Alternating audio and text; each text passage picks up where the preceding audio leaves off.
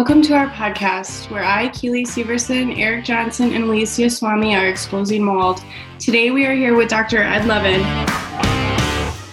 Hello, everyone. I'd love to introduce you to Home Cleanse, formerly known as All American Restoration. They are the first and only remediation company in the country specializing in remediating mold for people with underlying health conditions or mold sensitivities.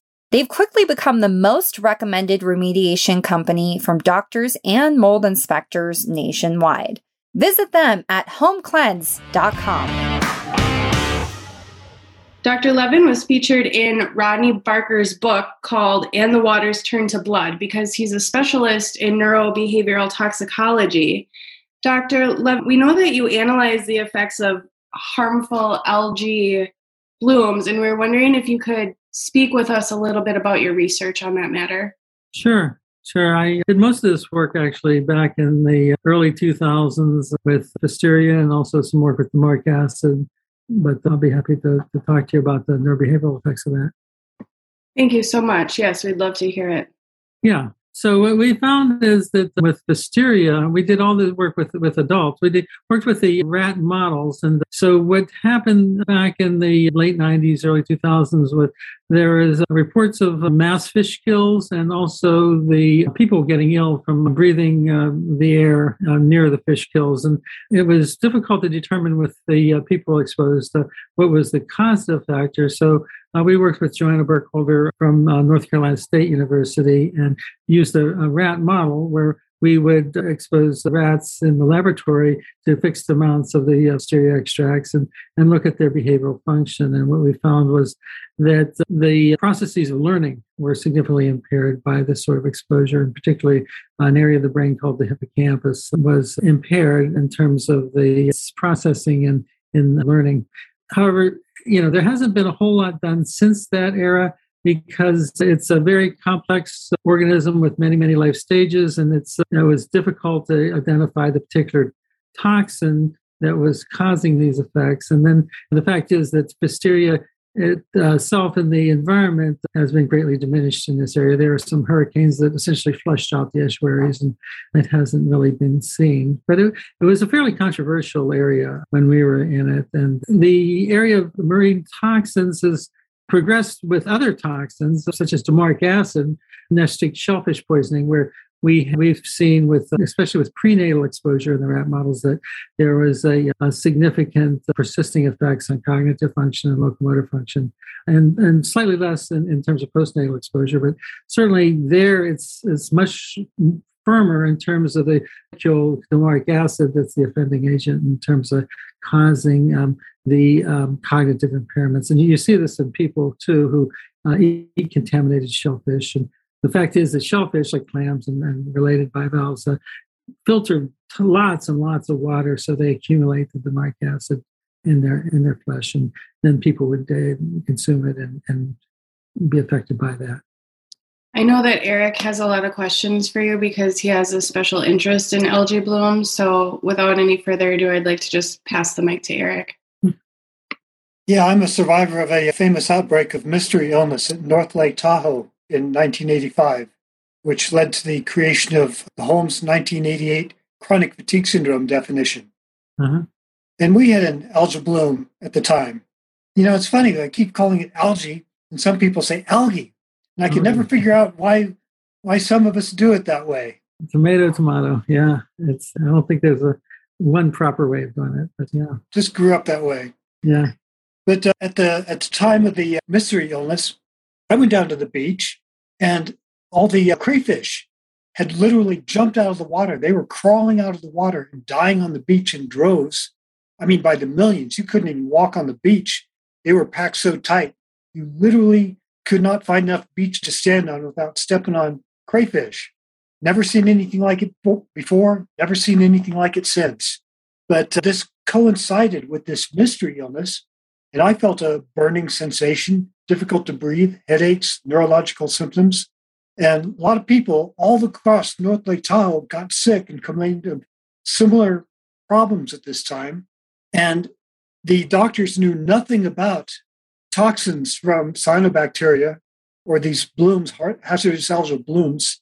And they fixated on reactivated viruses, on immune dysfunction, on just about anything else. And they attached no importance at all to the cyanobacteria bloom that was going on at the time. When Dr. Ritchie Shoemaker's 2001 book, Desperation Medicine, he described the Pfiesteria outbreak on the Chesapeake and people getting sick on the Pocomoke River, and that people close to the river were getting ill and moving away and acquiring an illness that actually made them susceptible to sick buildings, moldy buildings. Mm. So, my question was Did the exposure to these Pfiesteria toxins create some kind of susceptibility to toxic mold? Well, it may have. Uh, really, there's been not enough research to, to nail that down, but it's certainly possible that uh, whenever you have any sort of toxic exposure, whether it's a toxic algal bloom or or you know, uh, man-made chemicals, you can have additive effects with other sorts of exposures. And certainly there are plenty of toxic molds that can cause illness of the various sorts. So yeah, I mean, it's possible. You would just take the proper studies to, to, to determine if that was true. Just anecdotally, have you heard reports of people who are exposed to Pfiesteria or to the silt having a problem with sick buildings? That I don't know. You probably should talk with the people who did these sort of that sort of work with humans, with Ritchie and Lynn Grattan and others who have done that sort of work. We only did the the rat part of it. That was our component that we were recruited by the EPA to to look at that. Uh, Dr. Shoemaker was so convinced of this that he wrote it in several of his books. Uh-huh. Desperation Medicine, Surviving Mold, and Mold Warriors. Mm-hmm. And so far, anecdotally, when I take people to sick buildings, they all complain in, a, in an equal manner. I mm-hmm. haven't had experience with people who were knowingly affected by Pfiesteria, but I have heard from people who were exposed to ciguatoxin, uh-huh. and they seem to have acquired the same reactivity. Yeah, like I like I said, it's certainly possible. And if you know through this increased awareness, there might be some funding for the appropriate human studies to nail this down. I think that would be a great advance forward to take it from. I mean, a lot of great research and, medical practice comes from these reports from people who are suffering from illness, and then they take it to the next level of of, of, demonstrating the relationship and the mechanisms for the relationship. And often that can lead to, to better treatments for people who are, are suffering these illnesses. It might uh, come from a variety of different sort of etiological factors from the, the viral infection or, or from uh, from these sort of toxin exposures or, or exposures in terms of human made chemicals. But I mean, like a lot of things in terms of, you know, inability to to walk or inability to remember, it, it can be caused by many different factors. And one does not one factor does not, you know, diminish the, the possibility that other factors would cause it. And certainly, I mean, the name amnestic shellfish poisoning kind of says it all. It's it's it's the precipitating factor for, for this amnesia. And there is a big interaction that's discovered in more and more detail between the brain and the immune system, so that you can have a sensitization to certain factors that would cause cognitive and emotional and motor problems. So that I think it may be important in terms of this sensitization. Well, one of the early clues that popped up was an account by the question of whether Captain Cook's sailors back in the 1700s may have suffered from a form of chronic fatigue syndrome because the uh, ship's doctor, Georg, Georg Reinhold, described how they had eaten a large fish, a grouper presumably, and become ill. And this is obviously a, a clear cut case of ciguatoxin poisoning. And even though they became extremely ill for a time, most of them seemed to recover until they entered Queen Charlotte Sound. And went ashore, upon going ashore, some of the sailors instantly became ill again. And I mm-hmm. thought that was fascinating that simply going ashore was associated with the relapse of illness.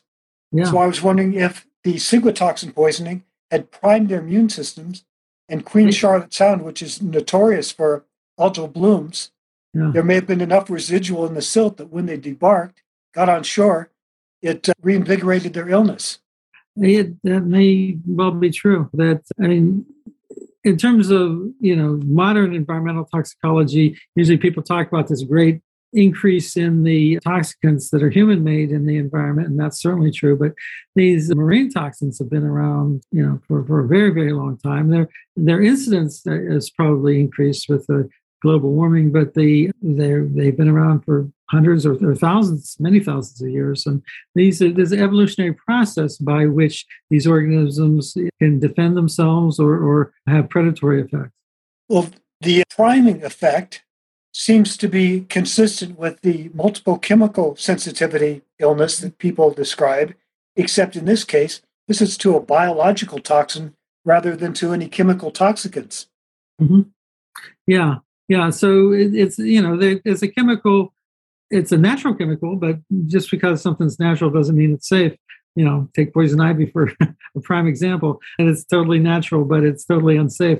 But yeah, so there are chemicals that are produced by organisms like these toxins, and chemicals that are produced by people, these toxicants like PFOAs or pesticides, and can cause sensitization. And actually, you can see in cases of sensitization with other sorts of chemical exposures as well.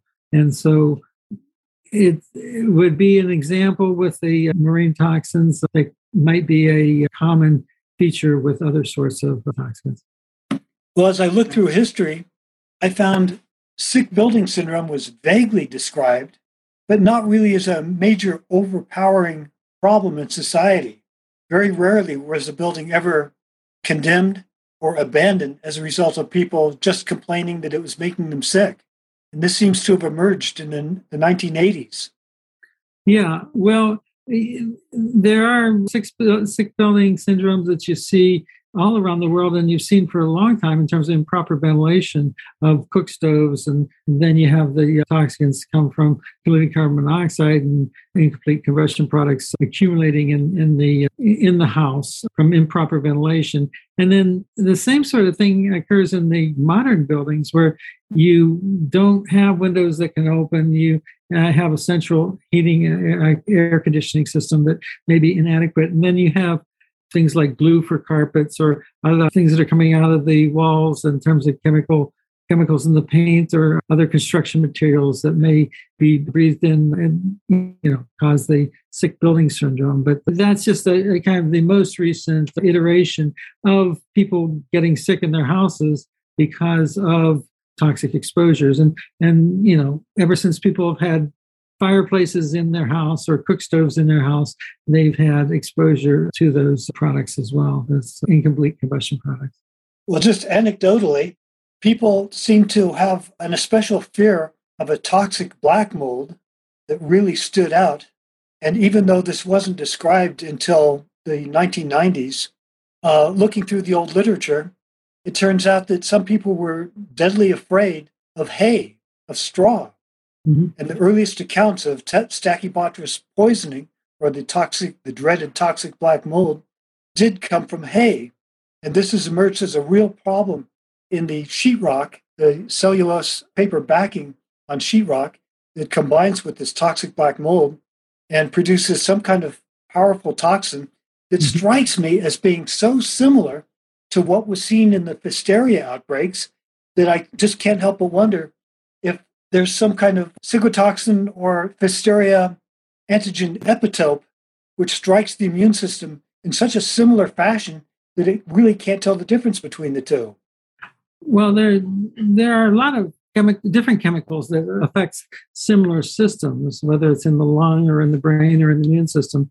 So there may be some convergence of the symptoms and the physiological uh, processes that are affected by these uh, things. And I mean, certainly in North Carolina, we see tremendous problems with mold, especially after flooding and uh, hurricane events. And again, that's something that is on the increase with the with the global climate change. So that any area and furnishings or, or, or, parts of the housing structure that gets wet and can't be properly dried is prone to develop this sort of mold. And Stachybotrys is, is, is one notorious type of mold, but there are many other kinds that sometimes the house has to be demolished because of that.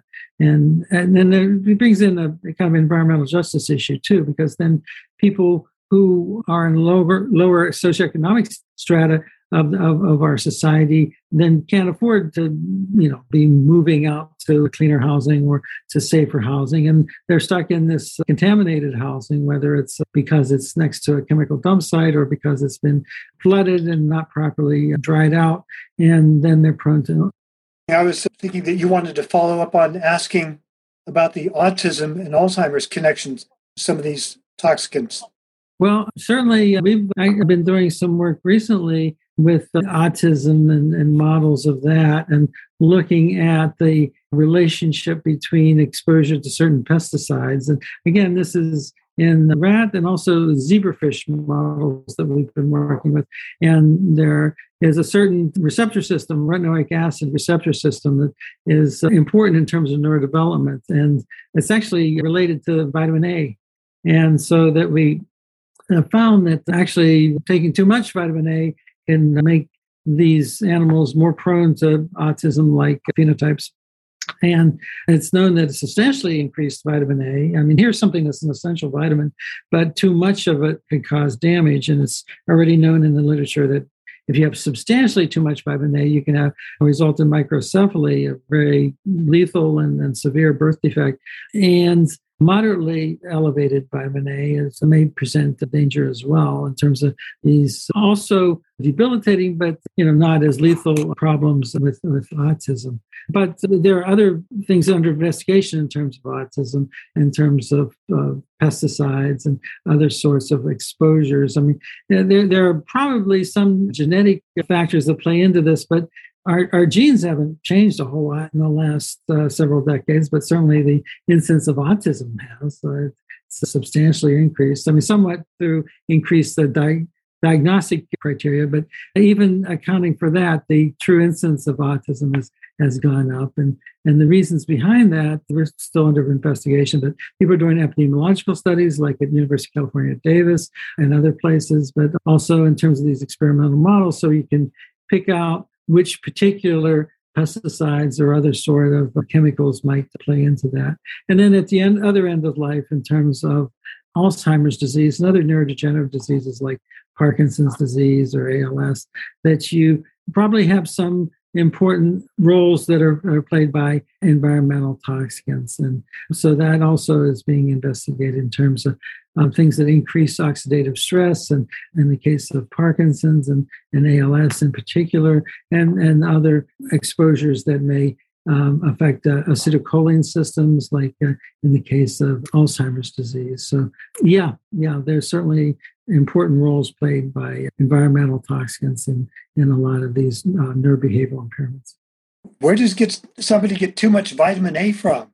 Well, vitamin A is lipophilic, so it accumulates in the body. And if you take too much vitamin C, which is you know hydrophilic, uh, you just pee it out, and you have expensive urine. But vitamin A you can build up in your body. If you take a multivitamin, there are also vitamin A supplements you can have. If you're eating a enriched diet, like most of us are, you're probably getting enough vitamin A to begin with. And then if you combine that with a genetic susceptibility to the adverse effects of of overstimulation of retinoic acid systems, then you you may have a an overdose of that. And then it's similar in some of the trace metals too, like uh, manganese, where you know you need some, or zinc, you need some, but you have too much. And the same with iron. If you have too much, then you could have a, a toxic event. The same thing with uh, actually oxygen.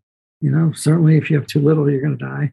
If you have too much chronically, you can, you know, induce some oxidative stress. A really interesting hypothesis has emerged recently that a lot of people with chronic illnesses are deficient in butyrate. Mm-hmm. It's produced by intestinal microbiota, yep. solely by bacteria, and yet it's vital to protect from neuroinflammation, yep. and that this might be linked to an intestinal dysbiosis in the mothers of people who eventually wind up with autism or these neurodegenerative diseases. Yeah.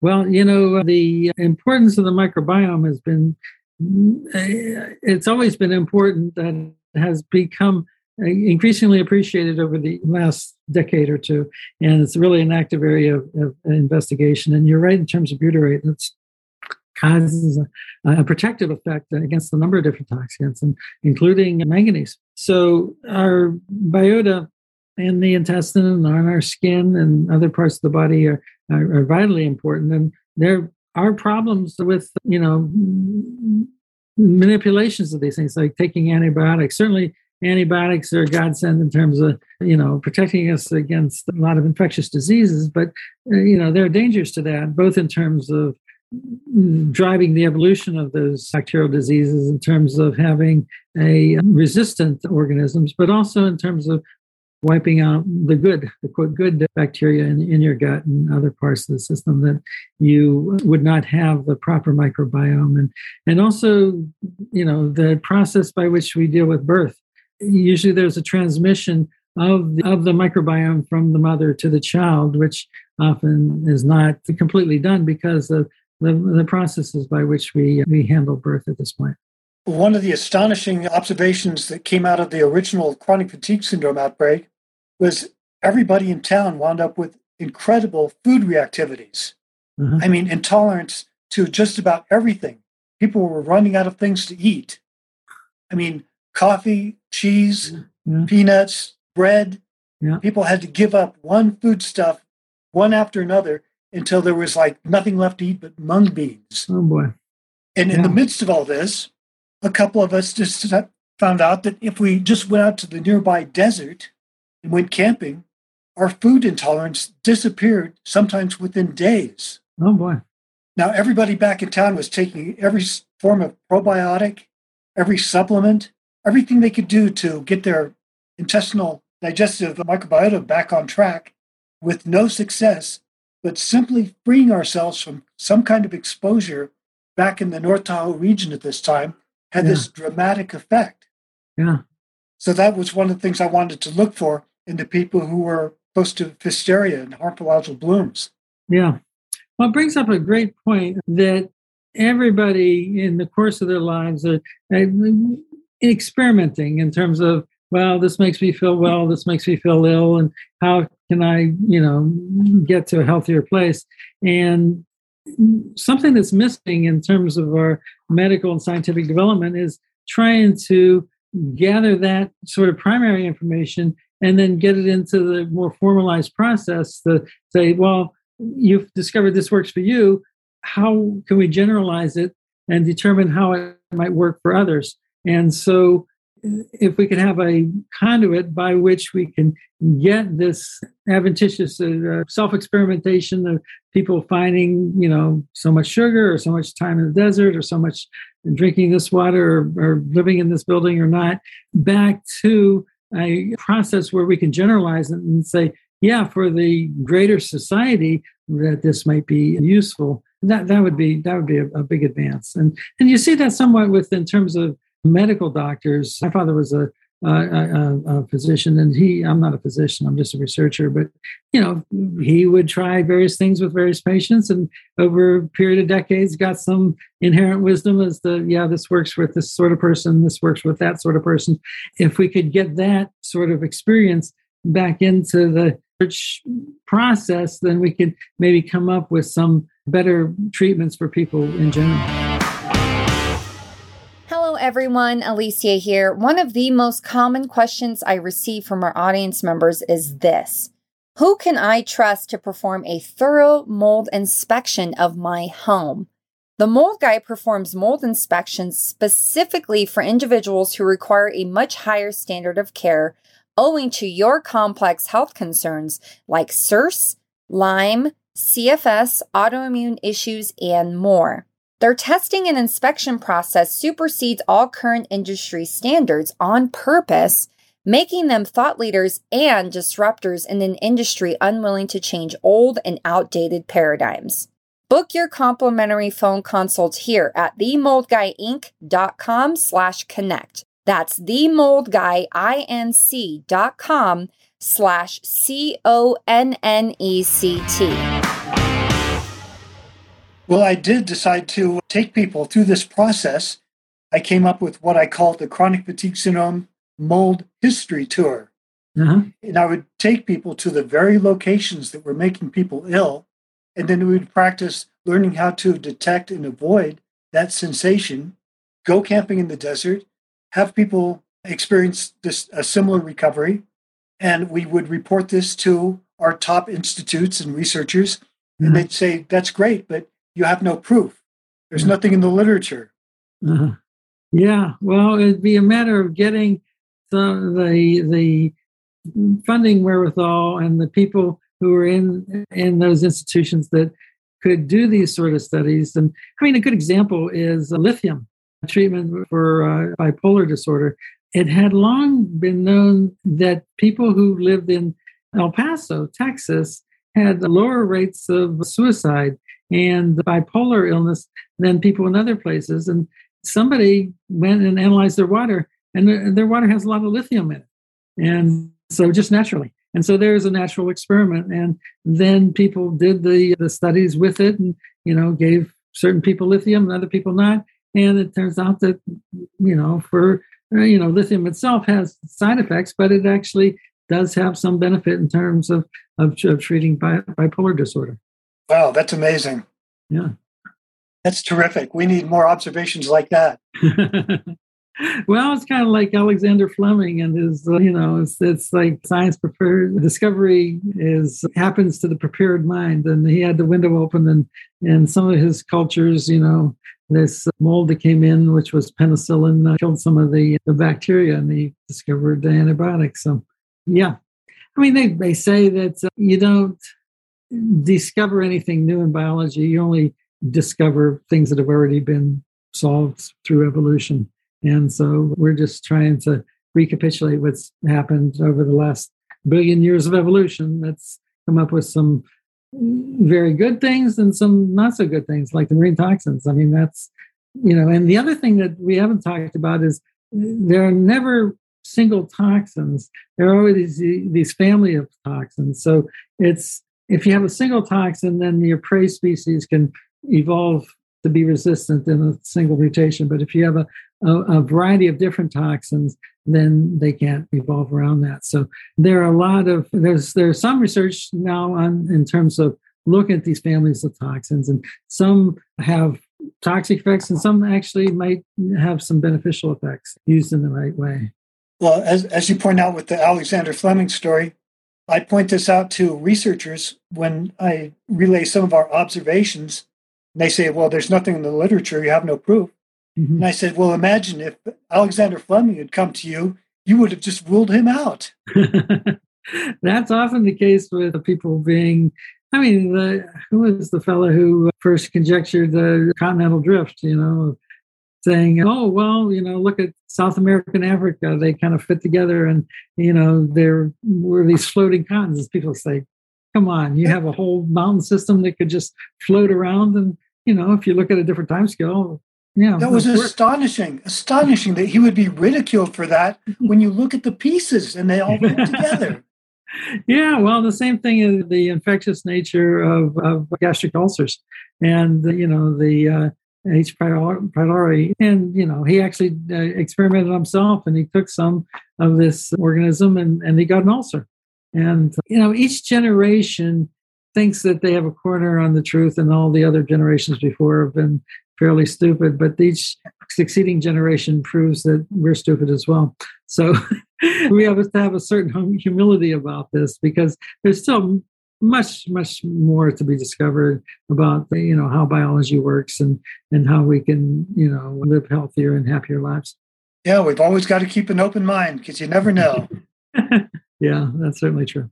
But turning to a really tragic situation i wonder if you've been following the horrible story of this family that died down near Mariposa, down near Yosemite. They were hiking in an area where uh, hazardous algal blooms had been posted on the Merced. River. And it was not a particularly strenuous hike, only eight miles, but it was a very hot day. Yeah. And this the trail goes down to the Merced River and then back up a steep, winding, very hot, exposed trail back to their car and the entire family, including their dog, passed away. Yeah, I saw that. Yeah. And I mean, I saw that they had concluded it was hyperthermia, but, you know, I'm, sure it was hot and, and dry, but for everyone to, to be killed, I mean, you could have some exposure that would make you more prone to hyperthermia. So that may have been some combination of, of things, but that certainly was tragic. Yeah. Well, when I think about my own experience with the eh, exposure to the, the algal bloom and how it weakened me, made me so sick that I could hardly walk, I can't help but feel that they got down close to the Merced River, inhaled a bit of these toxins, and this weakened them sufficiently that they succumbed to hyperthermia. Yeah, that may have been the case. And uh, yeah, certainly tragic. So, my other hypothesis, just strictly empirical observation from people that I witnessed all around me who were exposed to these algal blooms, these which I presume to be anatoxin A, because that's a very fast death factor. Mm-hmm. That's the one that seems to have the most potential for lashing out, causing some kind of really horrific neurological issues, and then possibly priming people so that later, when they come into contact with other biotoxins or toxicants, they're, they're already weakened and having problems mm-hmm. with it because all the people that were in my sphere from then on had problems with sick buildings. Yeah. Yeah, well, certainly anatoxin A, it's a, it's a prototypic uh, nicotinic acetylcholine receptor agonist, much like nicotine. And that, you know, nicotinic receptors are certainly found in a lot of areas of the of, of the brain and, and, peripheral nervous system, but also on lymphocytes. I can see where that may have this sort of sensitizing effect. You know, I know that a acetylcholinesterase inhibitor will cause pinpoint pupils. Right. But an agonist, wouldn't it do the opposite and dilate the pupils? Well, you know, cholinesterase inhibitor actually then inhibits the breakdown of acetylcholine. So it even though it's an inhibitor of, of one thing, it's an inhibitor of an inhibitor, basically. So it actually causes there to be too much acetylcholine in the synapse because it inhibits its breakdown. And so that's how it has its uh, uh, toxic effects. I mean, you speak of, of, of these uh, ACHE inhibitors, acetylcholinesterase inhibitors, and that's a classic example of kind of dose making the poison. So if you take it to an extreme case, this is the mechanism of action of nerve gases like Soman, and they can quickly kill people, you know, in a horrible way. If you have it in a a slightly less uh, potent formulation, then it could be an insecticide and it'll kill insects and, and not kill people. I mean, it could cause toxic effects in people, but not not so much lethal unless it's a very high dose. And you take it even milder form, it can be an effective treatment for Alzheimer's disease. And, you know, again, it's not going to cure Alzheimer's, but it can alleviate some of the symptoms. So that's a similar thing with nicotinic agonists that, you know, certainly at higher doses, um, certainly can be an addictive uh, ingredient like in tobacco. Uh, but now people are looking at nicotinic uh, drugs, including nicotine itself, uh, for treatments of something like uh, Alzheimer's disease or other sorts of cognitive impairments. Uh, so it's a complicated story. It's not black or white or even gray, but a pattern of effects. And, and you take any therapeutic drug, some people can't tolerate it, or if you have too much, you can cause an overdose. But there are, you know, in the proper um, set of people and the proper dose, it may be very therapeutically effective in terms of alleviating, you know, symptoms or arthritis or, or cancer or, or, you know, a variety of different things. So much time has passed since the original chronic fatigue syndrome outbreak, the mm-hmm. Lake Tahoe mystery illness, that all the clues have been lost to history, completely forgotten. Mm-hmm. But you know, you go to your doctor, and the first thing they do is they give you a physical examination and they look in your eyes. All of us had pupils blown wide open. Was this seen in the Pfiesteria outbreak? I don't know. I mean, again, you might want to talk to Ritchie and his his group. I I don't know about that one. In terms of dilation of of the pupils, I would think it would be an antagonist to acetylcholine systems. I mean, that would certainly have that effect. So things like scopolamine, which is a natural product actually, may have that effect, and also has anesthetic effects. Or atropine, belladonna is also another drug in that class. Hmm. Actually, I did ask Dr. Shoemaker about that, and he said that they did see the uh, wide open pupils. Uh huh. Yeah. Well, that may be a commonality then in terms of these different toxin exposures. And that's a, another example of how you can have different sorts of molecules affecting the same physiologic system, like acetylcholine receptors in this case, that could have a common, you know, symptomatic effect. And the other curious thing is that uh, why hasn't this reoccurred? Oh, the Pfiesteria? That's a mystery. And you might talk with JoAnn Burkholder in another one of your podcasts because, and she saw in the faculty at North Carolina State University. And it's a very complex organism with many different life stages. And again, it was quite controversial. And I'm, I'm not enough of a, you know, aquatic ecologist to understand all of the complexities of it, but they, she could give you a better idea. I mean, you know, some of these things, it depends on climatic events like hurricanes or other sorts of uh, microbiota that may be uh, uh, predators or, or prey of the of the species in question, and just the conditions have changed. But during that era of the kind of late 90s, early 2000s, there were a lot of fish kills and and she presented some some pretty convincing evidence and and also the idea of the evidence from the people who were exposed and and then the laboratory uh, studies that we and other people did um, i think you know showed that there, there something was there. It's just that you know it, it, occurred during those climactic times and it may reoccur at some point but um, not so often as other things like red tide or or you know amnestic shellfish poisoning and, and other other marine toxins I know it's pretty classic to blame this on agricultural runoff, but we don't have any runoff up at Lake Tahoe. We're up at the top of the mountains. Yeah, yeah. So, has anybody looked into the possibility that some of these things that are altering the, the activity of the cyanobacteria could be blowing in on the air? Yeah, it may be, and you know there have been the cases that there's uh, such thing as upstream anymore. I mean, every everything. You take the PFOA class of compounds, they're, they're found most everywhere because they get into the food web and they get into the atmosphere and then they get circulated all around. And yeah, if something gets atmospherically borne, then it could go most everywhere. And I mean, you can look in the Arctic and you know, find contamination. You see DDT in the Arctic, you know, in the fat of polar bears. You know, so they they were never directly sprayed, but it's kind of migrated around uh, around the globe. Yeah, so the next question, of course, was about the rise in mental illness corresponding with these neurotoxicants, you know, mm-hmm. Alzheimer's, Parkinson's, and maybe at a lower level, just plain out depression. Yeah. Yeah, and there's a recent interest by the National Institute of Environmental Health Studies, NIEHS, uh, that, that, are actually based here in North Carolina. It's part of the NIH on psychiatric, psychiatric illness and environmental toxicants. So a lot of their research to date has focused on development and things like autism or attention deficit hyperactivity disorder. And and also at the end of life things like parkinson's disease and, and alzheimer's disease. But in the middle of life i mean certainly you know great numbers of people were affected at one time or another by mental illness, most commonly depression, but also you know anxiety and other sorts of mental illnesses, and how those may be related to the neurotoxicity caused by these natural chemicals like the marine toxins, or or human-made chemicals like pesticides, or or or natural chemicals that are enhanced in their distribution by human activity like lead or mercury as part of my experiment of taking people to these bad locations, I asked them to access to assess their mental state while we're still out in the woods or in a pristine mm-hmm. area, and then see how it alters as we approach these sick buildings. And it is absolutely universal. Everybody says that they feel a drop in their their mental status.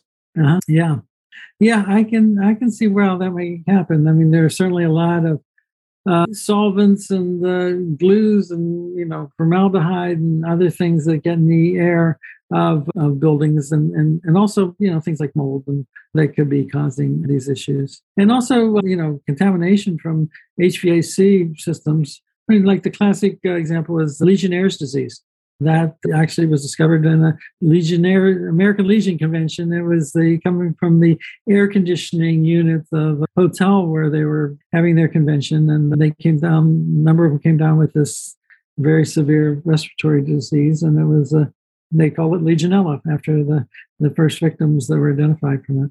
Yeah, it's notable that when the sick building syndrome paradigm emerged, it was attributed to chemicals and Legionnaire's disease. It was a full 10 years before anybody suggested that perhaps mold was involved. Yeah.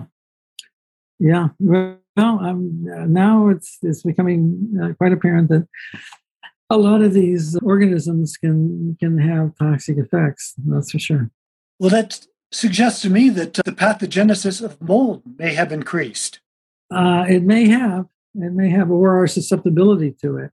So there's a kind of a dynamic system in terms of our exposure or other animals' exposure to environmental toxins may have made us more sensitive to these things, or or the evolution of of these species, uh, you know, be it marine organisms or mold, certainly uh, may have made them more pathogenic.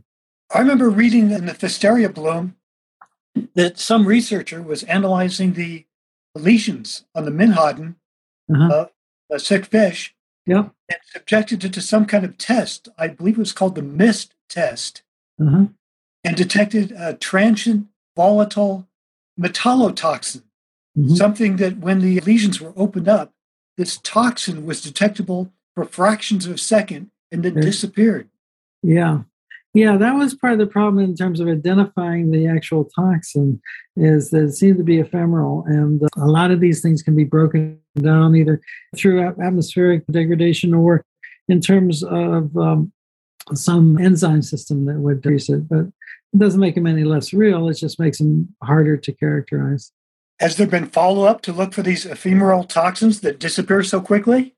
Um, the area in terms of uh, has actually kind of slowed down considerably, probably because the environmental problems brought to bear have, have diminished because of changes in the in, in, in the environment. And I haven't seen much in the literature in recent years from from that. And I mean, there are a lot of different problems and only so much resources to to, to attack the problems. So that's kind of gone lower on the priority.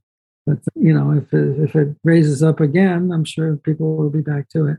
We've had repeated instances of dogs getting near cyanobacterial blooms, dropping immediately. Yeah. And within minutes, by the time the investigators arrive, there's nothing there. There's nothing left to, to measure. Yeah. Yeah. And again, just because something's ephemeral doesn't make it less real. I mean, you know, you can have a bullet going through the air and it's not there uh, when you come to investigate, but somebody's lying on the concrete dead. And that doesn't mean that the bullet wasn't once there and caused its damage. And so, and, and some things are very, very persistent, like DDT or PCBs or vaccines or PFOA, they, you know, can reside in your body for a lifetime. Other things like a lot of pesticides kind of hit and run. I mean, you don't really detect them, you know, by the time the damage is done. I wanted to find out if we have any natural sensory warning systems for these types of toxins. So I took other people to cyanobacterial bloom, and sure enough, they complained of severe depression and distress prior to getting close to the water. Yeah. So I thought if you were armed with this information and knew that you were in a danger zone, perhaps you could pay attention to your senses and know to turn around before it's too late. Yeah, yeah, and sometimes you can maybe get some chemical sensor or some biosensor. People have talked about that in terms of, you know, I mean, the old idea of the canary in the coal mine. Well, it's not that we're going to carry around a canary, but if you can carry around like these radiation badges that people wear, you know, whenever it starts to turn color, you know, it's time to get out of there. Uh, and you know, you could either have it with some microbes or or, or some chemical film or something that would uh, be detecting it and, and, and give you an idea because a lot of things, you know, like carbon monoxide, it's odorless and colorless, and you can't tell it's causing the problem until you're in pretty bad shape or dead. So we have CO monitors that we put in our houses to make a loud beep whenever the CO goes above a certain threshold. So I can see where people would develop devices for a number of different toxic compounds that we can't readily sense with our smell or, or see with our eyes. So Oh, this has been a fascinating conversation. I didn't mean to dominate the whole thing. so, while you still have a minute or two left, yeah. If the girls have any questions, Hi, Dr. Levin. Thank you mm. for for joining us today. And my speaker is a little wonky right now, so it's kind of hard for me to understand what's going on. But whether you answer this or not, I'm going to ask the question. I can always cut it out later okay. if you did. But, you know, the explosion of mental illness around the US is so high right now. And we often correlate that with the stress of the pandemic. And I think the missing link of what we're not looking into is what you look into, and that is what are people's exposures on a day to day? Are they living next to a toxic algae bloom? Are they living in a highly polluted, you know, near a highway? Are they near, you know, an agricultural cornfield where they're spraying pesticides? And and I just want to know your opinion as a neurobehavioral toxicologist. Is mental illness on the rise just simply because it's psychological and what we're dealing with the pandemic, or is there an environmental component to this? Well, I mean, certainly it's, it's psychological because it's it's a mental illness. And if you mean psychological, like it's not real in terms of having a kind of environmental cause, uh, no, I, I think there are real causes. And if those causes are, you know, chemical environment in which you live or psychosocial stresses in terms of, you know, not having your regular life that you're used to and having to stay inside staring into a screen all day that also can cause problems or too little exercise or or a poor diet or you know there are a lot of things that go into you know people coming down with mental illness but i you know uh, the chemical side of it I, I think is important which is why i do what i do but it's not the entire story i mean certainly there are other aspects to it too but uh, you know i i think you know we need to work together and to, to try to, to discover new causes and new treatments and, and to, to better people's lives in general. And I want to thank you for inviting me, and it's been a great discussion. Thank you again, Dr. Levin. We really appreciate your work in this field, and uh, hopefully, we'll be in contact in the future. Okay, well, thanks a lot, and have a great day. Hello, everyone. I'd love to introduce you to the Exposing Mold team. We are passionate and committed to exposing the truth about toxic mold. Many mold injured people are often misdiagnosed with autoimmune conditions, nerve damage, mental illnesses, and other chronic health conditions due to the lack of knowledge about water damage and toxic mold growing in their homes. The crippling effects of toxic mold has destroyed many lives. It has become part of our life's mission to expose this truth and educate society on the extreme effects that mold can have on the body. Our work is vital because of the lack of experience and acknowledgement from mainstream medical practitioners. Keely, Erik, and Alicia have firsthand experience dealing with mold exposure, and we make sure to address all of the signs and symptoms during every environmental screening that is performed. Our team's dedication to learning and understanding the effects of toxic mold and educating and bringing awareness to patients keep us motivated. We know firsthand just how devastating the untreated consequences can be on your health, the health of your families, relationships, and life outcomes. If you or someone you know might be affected by toxic mold exposure, rest assured that you and our team will work together to find a solution. Currently, Keely is offering environmental screenings, education on mold avoidance, Chinese medicine recommendations, and will screen you for past or current exposures. She will help you embrace mold avoidance as a lifestyle and teach you how your sensitivities and reactions act as a compass to recovery. If you need clarity on mold testing reports or remediation plans, she's your gal. Alicia specializes in developing mold avoidance strategies that meet your unique needs. She's experienced in extreme avoidance and can provide coaching for hotel, RV and trailer, and campground living. Erik Johnson specializes in provider training, offering mold injury, hypersensitization, and patient relapse prevention education. Book your consult with one of our team members by visiting exposingmold.com slash consultations. Or you can also join our support group by visiting patreon.com slash exposing mold. That's P-A-T-R-E-O-N dot com slash exposing mold. Thank you, everyone. Thank you, everyone, for joining us today. We had neurobehavioral toxicologist Dr. Ed Levin. You know, it's so interesting when we meet these scientists and these researchers and these doctors because I never knew the, that these fields existed.